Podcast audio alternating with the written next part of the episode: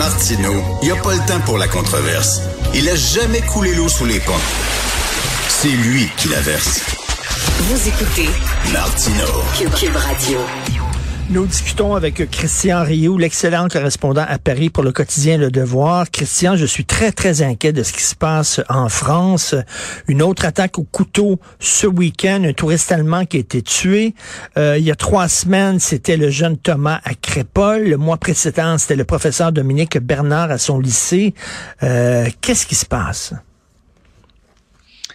Écoutez, c'est la, la triste, je vous dirais, la triste réalité euh, française. Euh, on est, euh, on est presque en train de s'habituer à ça. Hein. Les gens, les gens en parlent, les gens, les gens, euh, je dirais, à la limite, ne se promènent plus tout à fait de la même façon euh, dans les rues. Hein. Le, Parisien normal, euh, quand il entend un cri, quand il quand il voit que des gens se déplacent rapidement, il, il, est sur ses gardes. On, vit à, à, Paris, dans une ville, et pas seulement à Paris. Imaginez Bernard, c'était à Arras et Thomas, c'était à Crépol. Vous voyez, c'est à Crépol dans un village de, 500 habitants. Donc, euh, oui, euh, c'est la triste réalité française où, où euh, n'importe qui, à, n'importe quel moment, peut se déclarer terroriste et tout à coup euh, se mettre à sauter sur son sur son voisin euh, et, et, le, et le, le larder de coups de, de coups de couteau. Hein. Le, personnage en question, là, Armand euh, Rajab Bour, hein, qui était euh, qui était citoyen français, né en France mais de parents de parents iraniens, c'est un personnage assez assez étrange qui qui, qui a à la fois qui qui qui qui, qui, montre des cas évidemment de, de radicalisation, de, de euh, il a été en contact avec plein de plein de terroristes, de gens, euh, des gens de l'assassin de Samuel Paty, euh, l'assassin des deux policiers à Magnanville, l'assassin du père Hamel qui avait égorgé le père Hamel en pleine en pleine en pleine église. c'est des gens qu'il a connus, c'est des gens qu'il a qu'il a contactés. En même temps, c'est quelqu'un qui a des qui a des problèmes psychiatriques visiblement. Est-ce qu'il a manipulé tout le monde? Il a fait cinq, il a fait quatre ans de prison il avait été condamné, il a fait, il a fait quatre ans. On, se demande si on a voulu le récompenser en lui, en lui donnant une année de, une année. Est-ce qu'il a manipulé tout le monde? À la fin, son, son médecin disait qu'il n'était plus, euh, qu'il n'était plus euh, terroriste, qu'il n'avait plus de, de, de, de tentation, euh, de, de tentation terroriste, même si sa mère avait prévenu au mois d'octobre les policiers qu'il était dans, dans une mauvaise situation. Alors, je, je dirais que ce cas-là illustre un peu toutes les faiblesses à la, limite et toute la complexité aussi de de, de, de, savoir qui dans un dans un contexte euh, qui est un contexte quand même de c'est ce que le, le, le, le spécialiste Gilles Kepel appelle un, djihadisme, un terrorisme d'atmosphère, c'est-à-dire que euh, vous ne savez pas qui demain matin peut tout à coup se, se, se, se, se, on dit se radicaliser, même si le, le mot est un peu est un peu ridicule à mon avis, mais peut tout à coup se passer passer à l'acte. Mais est-ce qu'il y a eu encore du déni de la part de, certains groupes politiques? Parce qu'on sait que dans, dans le Crépol, le jeune Thomas qui a été tué, il a été tué parce qu'il était blanc, mais il y a beaucoup de gens qui ont tenté de nier en disant c'est une rique, c'est une chicane d'enfants, tout ça. Est-ce qu'on voit encore le même déni sur cette histoire de ce week-end? On, voit ce type de déni. Le, ministre Darmanin est assez prompt, euh, rapide à dire, ben c'est plutôt un problème médical, c'est-à-dire il aurait fallu, euh, il aurait fallu qu'on exige des soins euh, de ce personnage-là. Mais le, vous voyez, le, cas de Crépol montre bien dans quelle ambiance on est. C'est-à-dire, on est dans une ambiance en France où des, des, banlieues islamisées importantes cultivent une sorte de, de une sorte de, de, de culture anti-française Hein, c'est les c'est les Céfrans, c'est les Gaulois, c'est une sorte de bon euh, les, jeunes les jeunes de les jeunes les jeunes de, de, de de la monnaie qui sont allés euh, larder de coups de couteau euh, des, ceux qui ceux qui étaient au bal du village, ce ne sont pas des terroristes. C'est évident que ce ne sont pas des terroristes, mais ce sont des jeunes qui sont dans cette ambiance qui est celle de l'anti-France, quoi, de ben l'anti-France où il y a eux il y a eux et il y a ce que eux appellent les blancs ou les ou les céfrans et, et on, on, vit dans cette ambiance là. Alors vous imaginez que dans une ambiance comme celle-là, quelqu'un qui est un peu fragile euh, psychologiquement pour le dire euh, pour le dire euh, poliment, quelqu'un qui euh, qui qui est qui est manipulable, qui peut sur les réseaux sociaux entrer en contact avec aujourd'hui avec les terroristes de Daesh, avec avec toutes ces organisations. Alors vous, vous imaginez, vous voyez le comment tout ça se, se, se, se, ligue d'une certaine façon. Euh, il, y a, il, y a 80, euh, il y a 80 djihadistes qui sortent de prison à chaque année en France, qui reviennent, il y en a qui reviennent de Syrie. Alors vous voyez comment tous ces facteurs, je dirais quelque part, se liguent pour pour créer une atmosphère qui est celle euh, où quelqu'un, n'importe qui, pourrait passer à l'acte euh, à l'acte demain matin. Et euh, rajouter à ça le fait qu'on peut pas mettre un policier devant tous les tous les fichiers ben S. Oui. Il y en a à peu près 5000, 3000 qui seraient plus plus radicaux, mais mais on pourrait peut-être penser à des mesures. Enfin, ben, les expulser, les sacrés dehors.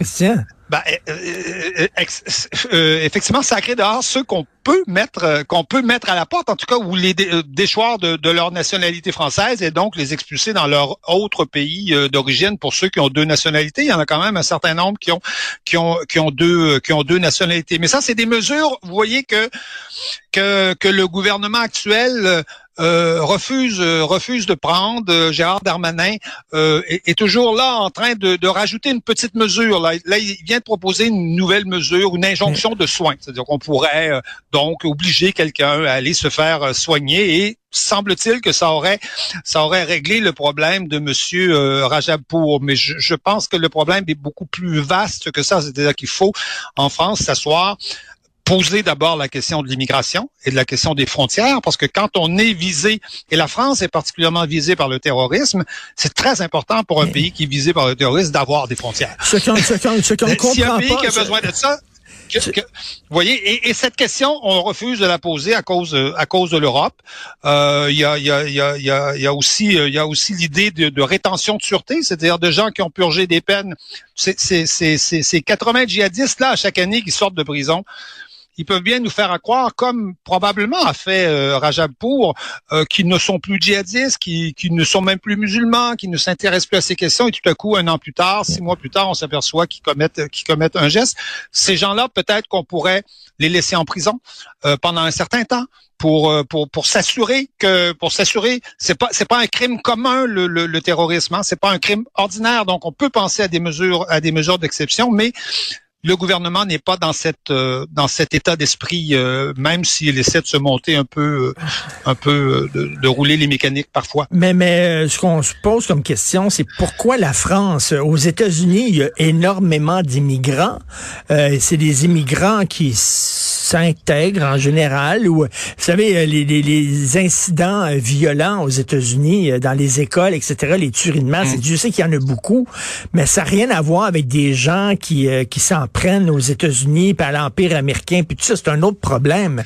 Euh, pourquoi ce problème-là en France avec les immigrants? Ben, écoutez, je pense que la, la, France, il y a beaucoup de, il y a beaucoup de, de leaders euh, euh, islamistes, euh, terroristes qui l'ont, euh, qui l'ont dit et qui ont visé particulièrement la France. La France est, est c'est le, le pays euh, dans le monde que, que le, pays de la laïcité qui essaie, qui, qui, qui s'est réconcilié lui-même, hein, il y a 150 ans, avec avec ses catholiques parce que c'était la guerre civile ici euh, en France, pratiquement avec les catholiques, grâce à la laïcité, et qui euh, et qui euh, qui a le, le, le, le la tentation d'imposer justement cette laïcité là aux, aux musulmans. Alors alors s'il y a une religion qui est antinomique, je dirais, à la question de la laïcité, c'est bien, c'est bien, c'est bien l'islam. Il n'y a pas de pas de pays laïque, il n'y a pas de pays musulman laïque, mm-hmm. ça n'existe pas. C'est tous les pays musulmans sont, ont inscrit l'islam institution. Donc la France est évidemment, euh, évidemment la première visée et je dirais qu'elle résiste aussi. Vous voyez, elle, elle, elle, elle, résiste un peu comme, comme à son, à son échelle quelque part euh, fait un peu le, le, le Québec. S'il fallait viser quelque chose en Amérique du Nord, j'imagine que les islamistes viseraient le Québec parce que à cause de la loi 21, parce qu'on essaie minimalement d'imposer, d'imposer un peu de laïcité. Et la France est un pays qui, euh, qui euh, se manifeste. Parfois, parfois, elle, ne résiste pas suffisamment. On peut la critiquer pour ça, mais généralement, quand même, la France essaie de essaie de résister. Donc, elle est particulièrement visée par par les par les organes islamistes. Elle est particulièrement dénoncée. D'ailleurs, elle est dénoncée par l'ensemble du monde du monde anglo-saxon. Euh, regardez les regardez le New York Times, regardez le Washington Post, regardez euh, euh, les journaux les journaux britanniques et c'est toujours c'est toujours la France qui est qui est qui est qui est qui est qui est qui est critiquée et qui est, qui est menacée. Donc donc ce n'est pas un hasard si la, si en France, et, la France évidemment a une histoire particulière. Euh, hmm. euh, récemment, récemment, récemment, un islamiste disait oui, le, la, la, la, la, guerre, euh, la guerre d'Algérie n'est pas n'est pas terminée en France. Le problème, c'est que pour les Français, elle est terminée la guerre d'Algérie. mais, les Français ne vous parlent jamais de la guerre d'Algérie. Pour eux, c'est terminé, c'est fini, le, lien est coupé, le lien est rompu. Mais pour, pour beaucoup, beaucoup d'Algériens, euh, euh pas tous évidemment, mais pour un grand nombre, euh, dans leur esprit, cette guerre n'est pas terminée. il y a, il y a toujours, il y, aurait quelque chose à payer. Les Français auraient toujours quelque chose à payer pour avoir, euh, pour avoir colonisé. Et Christian, rapidement, vous m'avez envoyé une phrase qui me jette par terre. Selon certains décomptes, il y aurait plus d'une centaine d'attaques au couteau par jour en France. Est-ce que j'ai bien lu? Absolument, absolument. Écoutez, on n'a on pas de décompte précis pour les années dans lesquelles on est, mais on a des décomptes euh, jusqu'en euh, jusqu'en 2018 à peu près. Et euh, si si on extrapole, c'est-à-dire si on regarde le nombre d'attaques au couteau euh, sur, sur, un certain nombre d'années, on divise par un nombre d'années, puis on essaie de voir. Oui, il y aurait certainement 120 attaques au couteau euh, par, euh, par jour en France. Oui, l'attaque au couteau est quelque chose qui est devenu ah. qui est devenu courant en France, qui est devenu quelque part normal. Et c'est lié, je pense que personne personne ne peut nier ça, c'est lié à l'explosion d'une criminalité, euh, notamment dans les banlieues françaises et dans les quartiers euh, dans les quartiers immigrants. Le couteau étant l'arme, une arme de prédilection par par euh, de, de, ces de ces de ces gens, de ces quartiers, de, de des jeunes là qui ont qui ont qui ont tué Thomas. c'est ce type ce type de ce type d'attaque est devenu en France courant et je, je, je vous le dis, ben on, on ne se promène plus à Paris comme on se promenait euh, euh, auparavant. On sait qu'une attaque au couteau, c'est quelque chose de, de, possible et qui peut euh, qui peut arriver dans n'importe quelle circonstance. Je vous dis, c'est cette espèce d'ambiance hein, permanente qui, en France aujourd'hui, euh, crée une sorte de, de, de climat absolument, euh, absolument euh, insupportable et, qui euh, et, on pense, on finit par s'habituer à ça. En tout cas, on pense au titre du livre de Laurent Berton, la France orange mécanique, c'est exactement ça. Malheureusement, merci, merci Christian Rioux. Bonne journée, on continue de vous lire dans le devoir. Merci. Merci, à bientôt, au revoir.